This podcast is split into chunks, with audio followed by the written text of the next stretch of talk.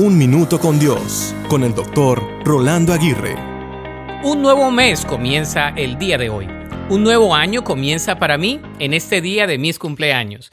Muchos no pueden creer que el primer mes del año ya ha pasado, pero aún hay tiempo para emprender lo que no se ha emprendido. Para algunos, todas las resoluciones que hicieron el primer día del año ya pasaron a un segundo plano, sin dar continuidad a muchas de ellas. Sin embargo, un nuevo comienzo no significa que empecemos de nuevo intentándolo solo una vez. Significa el retomar y comenzar cuantas veces sea necesario.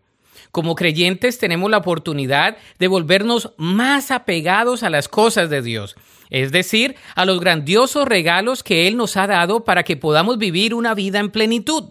En este mes podemos considerar lo siguiente estar atentos a las oportunidades, ya que muchas de ellas no regresarán.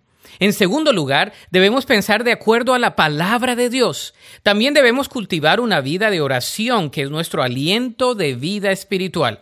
Por otro lado, no se nos debe pasar el aprender a vivir en obediencia, la cual es una práctica y rutina diaria. Por último, recordemos esperar en el tiempo de Dios. Su voluntad es siempre perfecta. La Biblia dice en Job 8:7, aunque comenzaste con poco, terminarás con mucho. Para escuchar episodios anteriores, visita unminutocondios.org.